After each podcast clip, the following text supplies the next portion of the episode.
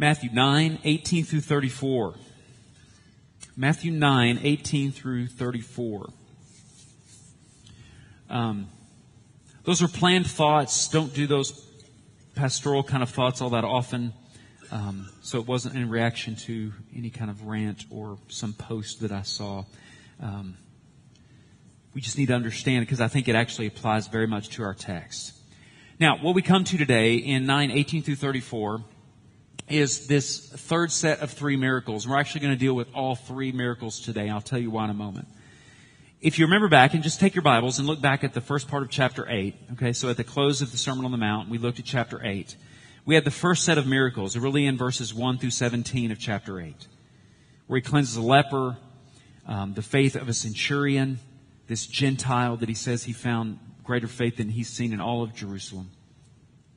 And then he heals many, in particular a sick woman who has a high fever. But many others were brought, including those oppressed by demons. All in that first set of miracles, really just to, to show us that his, he reaches the outcast. Like women and Gentiles, they were societal outcasts, particularly those that were sick. But then also those oppressed by demons. Those were untouchables.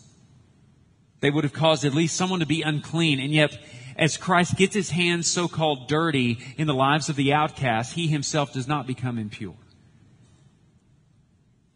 He starts to introduce the nature of his authority in doing these miracles. And then we have a break after that. And you see that in the cost of following Jesus in verse 18 through 22. That's the first break in between the miracles is this calling to discipleship where he really says, look, you're going to have to give up the comforts of home and also the regular worldly duties, even caring for your family in the way that you thought you needed to care for your family. You're going to have to let all these things go for the purpose of following me. But because he has the authority to do all that he's already done to make this call, it makes sense. And yet it's still really, really hard. But he has the authority to do so. The second set of miracles, the three miracles, starts there in verse 23 of chapter 8. And it goes through chapter 9 verse 8. So you have the Jesus calling the storm, calming the storm. He heals two men with demons. And then he heals the paralytic in 9 1 through 8. In all these, he really shows even his greater extent of his authority over wind and waves, two different aspects of nature. He shows that authority right off the bat. And then again, his authority over those who are demon possessed to show his authority over the supernatural realm. And then in this really transitional, beautiful uh, healing of the paralytic, how his authority over all these things and performing these miracles extends and really shows us the purpose of the authority. It extends to this God only type authority of forgiveness of sin to the paralytic. Even before he had healed him physically, said, Your sins are forgiven. Because Christ is able, and He does, it is full and final. It's a beautiful picture of His authority exercised to relieve sin and sinners. And then it's broken up again by Christ's call of discipleship, particularly the example of calling Matthew himself, starting in verse 9 and going on through 13. But also we have this question of fasting, which still relates to a call to discipleship because it relates to John's, the John the Baptist disciples coming with a question about fasting. And Christ really in this example, speaking of the bridegroom and speaking about new, new wine skins and new wine put in those and also the patch on the garment, that basically in all this shows that Christ is both purpose and pleasure, meaning Christ as the bridegroom is the one that the disciples are to take great pleasure in.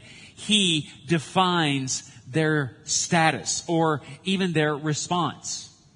So basically, while he's there, they're not going to mourn and fast as if he's not there. They're going to rejoice and they're going to eat and they're going to do really hard things and they're not going to have the comforts of home, but Christ himself defines them. Which is the nature of a disciple, is that we are defined by the one that we follow. We're not defined by our circumstances, but the one in whom we follow in the midst of those circumstances. And our present circumstances, while we wait on Christ to return, does indeed say this is a season we should fast. This is a season that we should indeed long and even have a sense of mourning and loss that He's not here. We see it in the headlines. We see it all over the place, as we've already prayed and discussed. but it's a longing for the bridegroom to return. Again, part of that discipleship. And now we find ourselves at this third set of miracles. And we find that with three different accounts going on. We're going to look at all three of these today as opposed to taking each one like we've done in the past. And the basic reason is because these miracles seem to run together with a near continuous kind of action. They're very, very close. They almost overlap in, in moments. And the purpose of them all seems to be really, really clear. So we're going to deal with all of these today. Now, I'm going to read another text to you before we actually read our present text. In Numbers chapter 5, don't go to it. I just want you to listen to me. But I want you to jot down this text. Numbers 5, 1 through 10.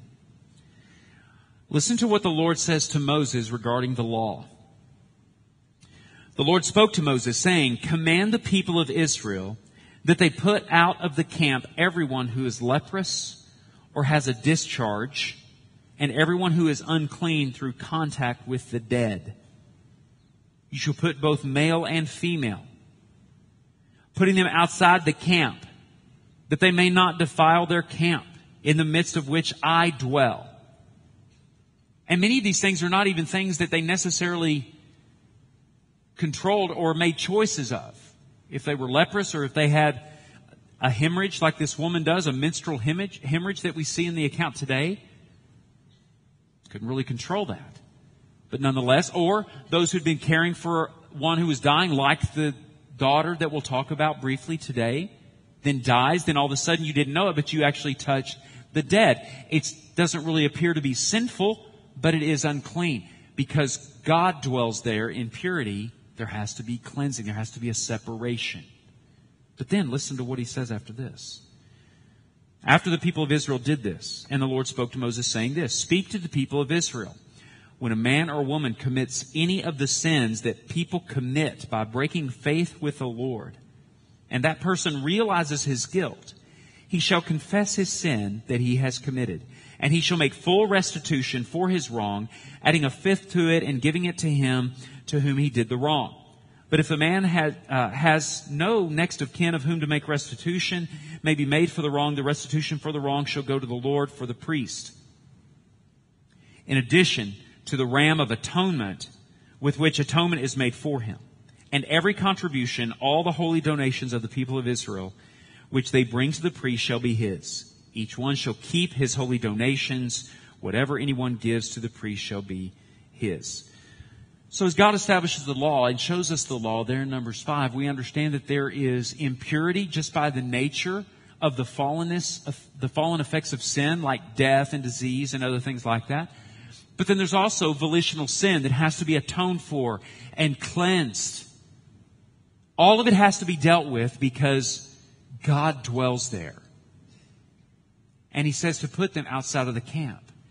Now we know that what we've been charged with is a gospel in which Christ went literally outside of the camp, outside of the city, to a place where those who are separated and reviled would go, a place like Golgotha, and would be crucified to cleanse people of all their sin and sin effects so that they would become a dwelling place for God. This is what we see in Ephesians 2, 19 through 22. And then we see in the Sermon on the Mount in chapters 5 verse 17 how Christ says, I didn't come to abolish the law and all these requirements, but to fulfill them. They didn't necessarily understand what all the fulfillment meant, but to be a substitute to be the one who could be cleansed where we could not be, to be the one who could purify sin where there would not be enough rams to die and enough priests to live to satisfy us for eternity. And he becomes that. He actually does this fulfillment in time before his death on the cross to see the fullness and the satisfaction that when he's on the cross and he says, it is finished, everything he did in part becomes done in whole on the cross. And because he was raised from the dead, it's done for good. So keep that in mind when I read this text this morning. chapter 9, starting in verse 18. Let's start with the first healing account in this third set.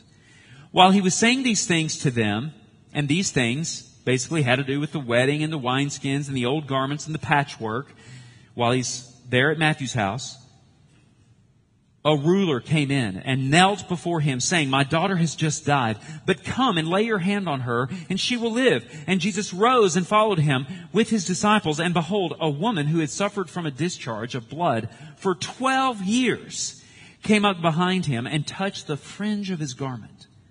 For she said to herself, if I only touch his garment, I will be made well. Jesus turned and seeing her, he said, take heart, daughter, your faith has made you well. And instantly the woman was made well. Instantly. And when Jesus came to the ruler's house and saw the flute players and the crowd making a commotion, he said, Go away, for the girl is not dead but sleeping. And they laughed at him. But when the crowd had been put outside, he went in and took her by the hand, and the girl arose.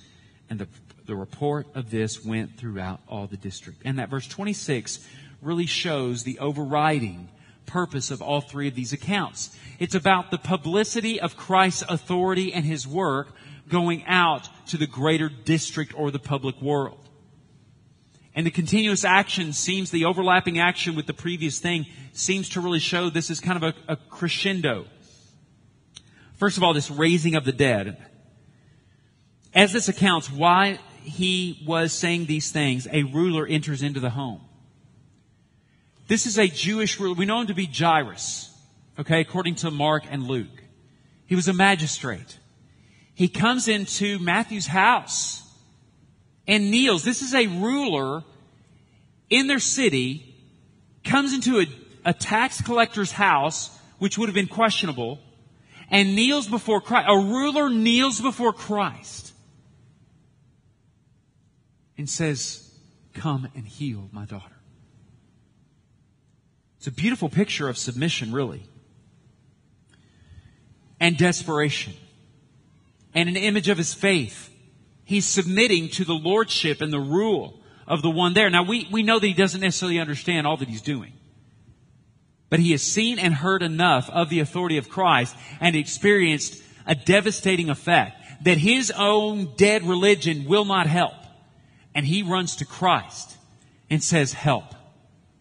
Please now in the other accounts, it says that they are, that she is sick, and then in the process she dies. But we don't need immense on how the different accounts are recorded to us, is that ultimately we know that this young daughter was dead. And the magistrate says, Christ, she is dead. Only you can heal her. Jesus gets up and goes, and so do his disciples. That's what it says. Verse 19, and Jesus rose and followed him with his disciples they continue to go along wherever he goes, watching whatever he does. And so along the way, this woman who has hemorrhaging, menstrual hemorrhaging of some type, we don't know, but this would have made her ceremonially unclean. There are crowds constantly pressing in around Christ because he's already done quite a bit of a show in their eyes. And they just heard that a girl is dead and they want to see this one but it's also his disciples. They're all pressing in around Christ.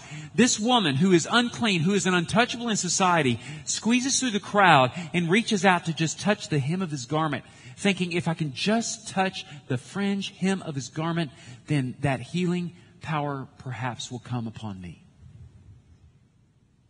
But that's not what happens. Yes, she does reach out, but what happens? Christ stops.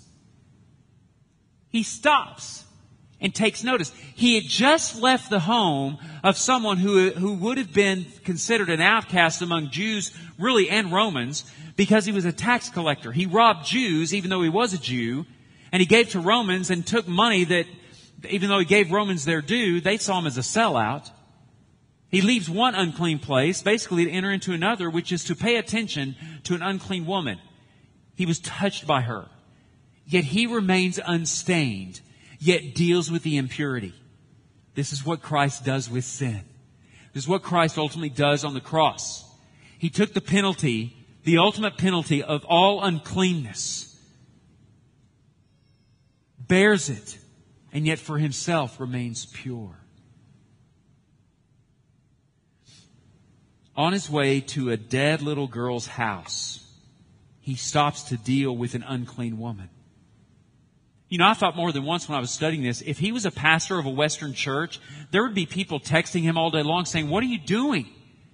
Go there and help that family that's mourning. Why are you messing with this undesirable?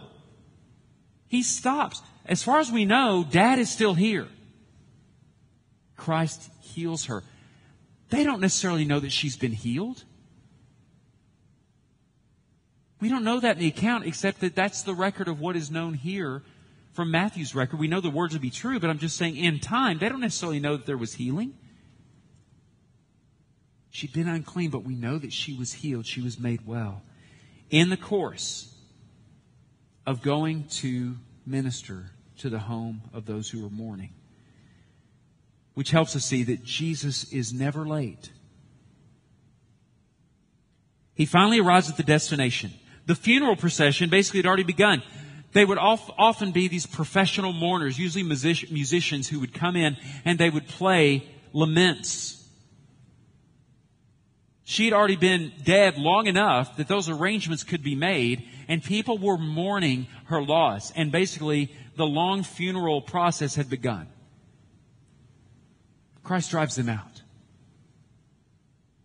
They mock him. They laugh. What?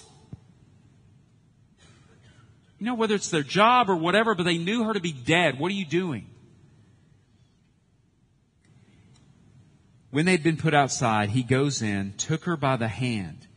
What does he do? Touches again uncleanness. Handling the dead. We already read it in Numbers. We already read he didn't come to abolish the law, but to fulfill it. He touches the dead, but does not himself become unclean. And then actually then brings life. This is a picture of what he does with our sin. In this final set of three miracles, in a sense, we see all of the miracles prior kind of coming to bear in this last set, this last group. He says that she's sleeping. Look, this is not because they have misdiagnosed. We do know him to be the great physician. But he's not saying, oh, she's actually, no, they, look, they, they knew life and death much better than you and I do. They dealt with it much more readily than we do in our own extended, or in their own extended generational households, more than we do. She was dead. This is a statement of perspective of what it means for Christ to speak into the life and wake them to a new reality. And that's what he does. The result is understood. Verse 26, and the report of this went through all the district. The publicity goes out. He doesn't say don't tell. It just goes out. It's natural. It was a beautiful, incredible miracle. He had just raised someone from the dead. Yeah. Gonna talk. The point of this is how we see Jesus rules the living and the dead. Even in this process, the woman's hemorrhaging, it could most likely lead to death, but she was still alive. She was able to walk and, but in the middle of him dealing with those, with one who was actually dead and then, to bring comfort to a father and a ruler in society, he deals with someone who's alive but still is an untouchable, an outcast, one who is suffering. Christ in this account shows he is ruler of the living and the dead. But we also see the images in these miracles of what disease, how disease is likened to sinfulness. Because his authority, as we already see in how he dealt with the paralytic in the first part of chapter 9, that every miracle that he performs shows us this parallel of the fact that he has authority to forgive sin, but also that disease and fallenness and the effects of sin is likened to these diseases. So we know then that faith in Christ alone brings true healing. Words from Christ is all that's necessary for healing.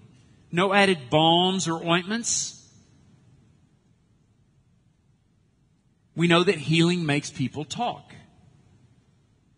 You've seen someone bona fide, healed, you're going to talk.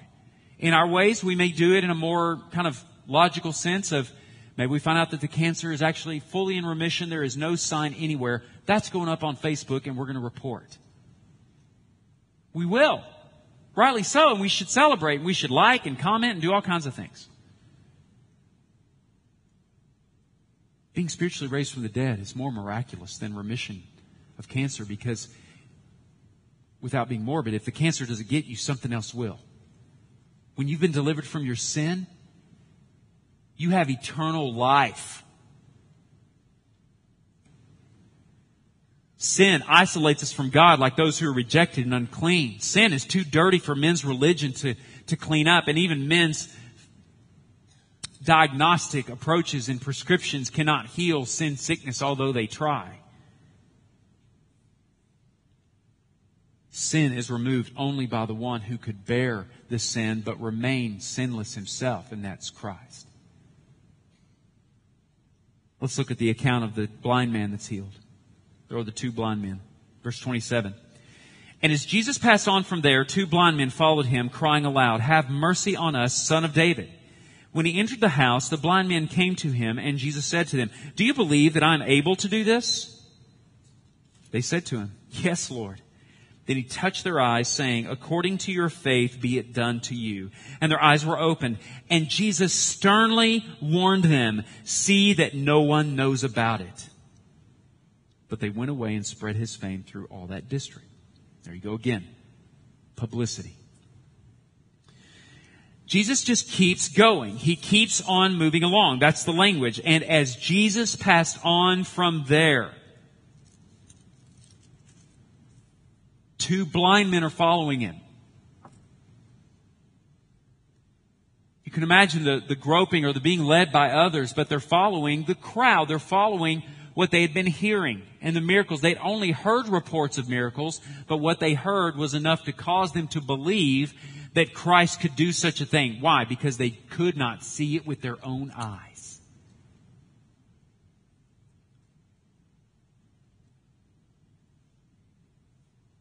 as they followed him, they called out to him and they cried out for mercy. But how did they do it? It's interesting. Have mercy on us, son of David.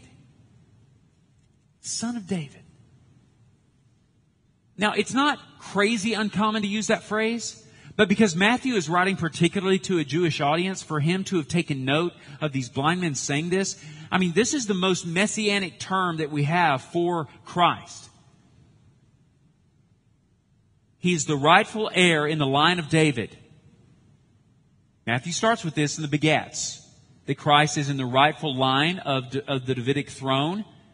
That's promised for the Messiah, but also the one who all the covenant promises made to Abraham are pointing to. That's also part of the messianic line. But they would have associated it mostly with being son of David. And they call out to him.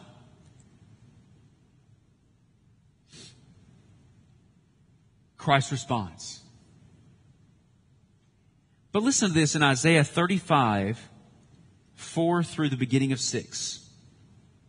Okay, Isaiah 35. This is part of the future hope of Israel, part of the future deliverance that God will bring through his promised one. Listen. Say to those who have an anxious heart, be strong, fear not. Behold, your God will come with vengeance, with the recompense of God. He will come and save you. Then the eyes of the blind shall be opened, and the ears of the deaf unstopped. Then shall the lame man leap like a deer, and the tongue of the mute sing for joy. He says to take heart, to have courage. This is beautiful because back in verse 22 with the woman, he tells her, take heart. He says, be of courageous joy. Isaiah prophesies that's what the Messiah will say. And in the process, he will do what? Heal the blind. He will open up deaf ears. He will release the tongue of the mute, which is actually what happens next after he heals the blind men. Through demonic release, he relieves the tongue to speak from one who was mute, who couldn't say a word. And now he's been called the son of David again and again and again from all these angles. Matthew is saying, this is the Messiah. And all these things, these acts of authority that he's exercising is showing that he is the one that was prophesied about. Even if they didn't put everything together, doesn't matter. It's being recorded for us for all of time to know that this is indeed the Messiah of God. He is proving it in his actions, but it's still leading somewhere else. See, what Isaiah even prophesies and speaks of is that his judgment and his mercy is really what's ultimately going to happen. In the process, he's going to relieve the blind. He's going to relieve the deaf. He's going to cause those who are mute to speak and the lame to walk. Jesus is doing messianic things in the process of doing the ultimate messianic thing, which is to redeem his own. So they're walking along and says they, Christ, heal, heal us. He touched their eyes according to their faith. Their eyes were opened. But Jesus warned them in the process. See to that no one knows about this. After saying, do you believe? They say yes.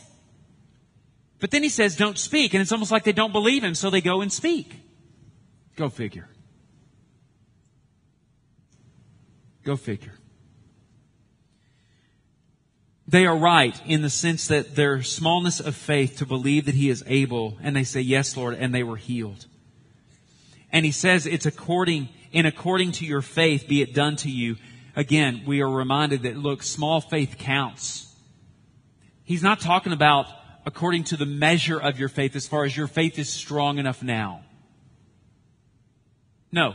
According to, meaning in line with your faith. And the faith was in line with the object who is Christ. Christ, son of David, have mercy on us. Christ, calling upon him to save and to have mercy was enough. And he relieved their blindness. But you know what? The story actually shows us that their faith wasn't all that great because they go and tell where Christ said to keep your mouth shut. They still receive the miracle. We don't hammer them too much. Look, we can be sympathetic. Their whole life had been auditory and oral. They'd not been able to see. Now they can see. How could they possibly shut up about it? I get that. But at the same time, it does show us that Christ's concern, on one hand, earlier, was he let the publicity go out.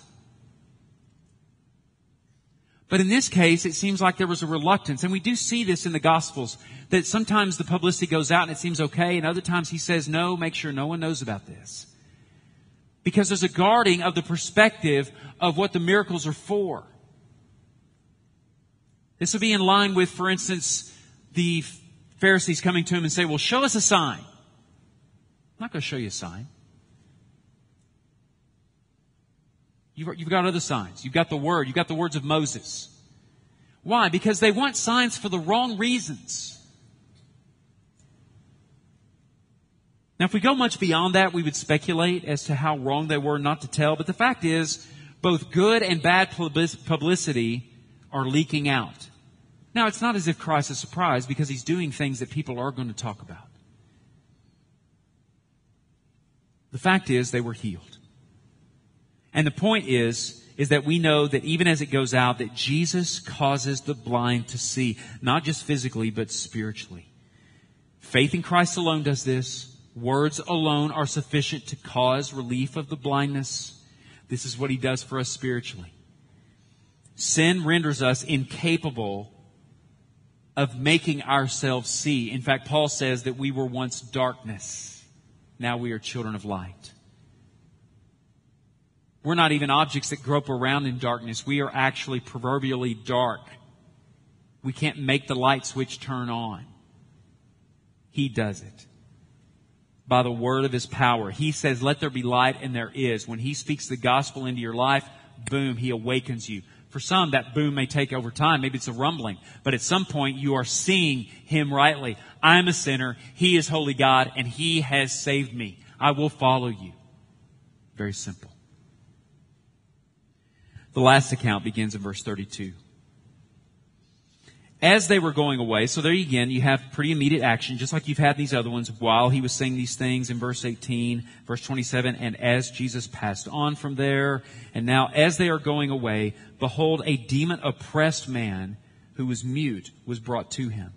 And when the demon had been cast out, the mute man spoke.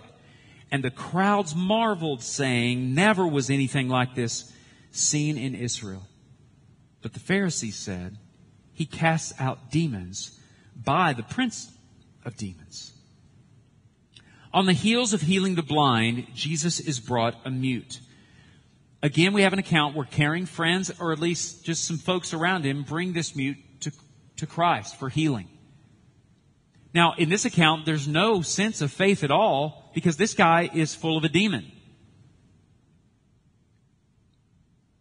But we do see some faith with these friends who bring him along, much like those who lowered the paralytic through the roof. The demon possession has caused him to be mute, or at least that's what's implied in the text. And as soon as the demon is cast out, then he is relieved and able to speak. Now, in this account, it's pretty clear that the man doesn't exercise faith, and yet Christ so graciously and lovingly interrupts even what he's not asking for. What I mean is, he doesn't even say anything. He doesn't even say, Jesus, heal me. Why? Because he is ravaged totally by sin. But Christ interrupts. Christ casts out the demon out of his gracious and sovereign mercy. And then the man speaks. Now the man doesn't even get to speak for himself. The crowd just starts speaking. They marvel. There's no record of, of the guy speaking, but the publicity is going out again. The crowd is saying, we've never seen anything like this before. But on the other hand, the Pharisees are saying, he's casting out demons by demons. You know, in its strictest sense, this is true blasphemy. Something that God calls good, but for men to call it evil is blasphemy. They've seen the reality. They've seen the deliverance. They've seen his authority. They still can't bring themselves to submit to that authority, so what do they do? They claim that the authority is coming elsewhere. Must be from Satan. The publicity is going out. The divisions are being made. Camps are being formed. And all of this is leading to explicit authority to forgive sin, opposed authority by those who do not feel like they need sin forgiven, and eventually it will lead to his death. What we see in this, though, is that faith in Christ alone, again, relieves demonic oppression, causes the tongue to loosen and speak. His word alone does this. We see no account where he's adding anything else to it except speaking and casting out the demon with his words. Sin is demonic. Sinners, whether we, you know, this doesn't sound very even church PC to say, but the scriptures make it clear. If you're not of your father God, adopted by grace through faith in Christ alone, then you're of your father Satan. Sinners, by and large, don't really want Christ to help them because they don't want to admit their sinfulness. Christ is faithful and loving to interject himself into our lives. Many of us have that kind of testimony. I wasn't even crying out to him and God caused me to cry out to him to him because he broke me. Others of us grew up in the church, we kept hearing the gospel and eventually it just took and we have been faithful, stumbling and everything along the way, but we have sought to be faithful for a long, long time. And that's by God's grace too.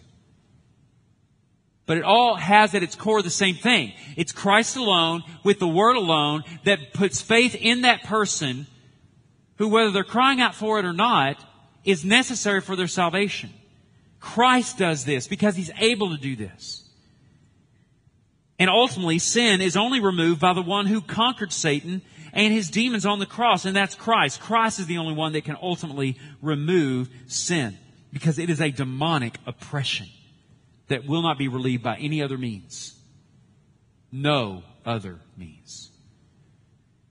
So, in conclusion, I know time's away from us, but let me just say this. What Jesus can do and who Jesus is, is going public. There will be those who follow him and there will be those who oppose him. Those who follow Christ trust that he is able to heal them and cleanse them of all of their sinfulness and to give them eternal life. Those who oppose him take offense that he would even speak such authority and even are offended by those who, who speak about his authority because they don't feel like they really are that sick with sin. So which are you? Again, we live in a culture that increasingly you're either going to follow him to the ends of the earth or you're going to oppose him. Is there any need that you've brought into this room today that's not covered by Christ's authority as it's been expressed in these miracles? Are you facing death personally or with a loved one? Christ is there. Now, we do not see or hear too much of him raising the dead. But because he is raised from the dead, we have the promises that those in Christ will be raised and will live forever. But there is nothing that his authority has not touched that does not and cannot minister to you right now.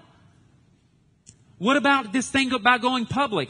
Is there someone you've not told the gospel to because you think there's no way they're going to respond? I remember feeling that about some uh, folks in high school.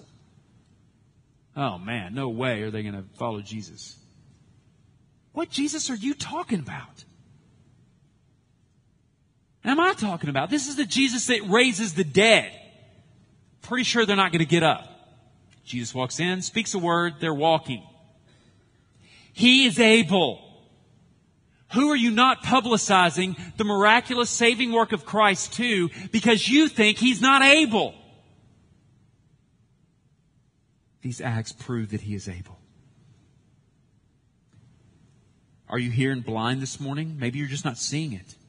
2 Corinthians 4, 4 through 6 says, In their case, the God of this world has blinded the minds of the unbelievers to keep them from seeing the light of the gospel of the glory of Christ, who is the image of God. For what we proclaim is not ourselves, but Jesus Christ is Lord, with ourselves as your servants for Jesus' sake. For God, who said, Let light shine out of darkness, has shown in our hearts to give the light of the knowledge of the glory of God in the face of Christ. Have you experienced the relief of your spiritual blindness? If so, how can you keep your mouth shut? Have you been healed of sin sickness that has isolated you, kept you from knowing peace and joy in this world, only to have it put in your heart by a sovereign and good God? How can you keep your mouth shut? When the publicity goes out, make no mistake, there will be those who will agree with you and there will be those who will oppose you. It is not your call to decide who's going to agree and who's going to oppose. It is God's work. It is only your job to go speak about a God in Christ who is able. He is able. And there's no one who's on the face of this planet that Christ is not able to save if he so chooses. You are to go and make it public that He can. Let's pray. Father, I thank you for your word. It's true, it's good, it's sure. It reveals your authority over all things and all people. God, you have called us to experience your healing of forgiveness of sin and the giving of eternal life.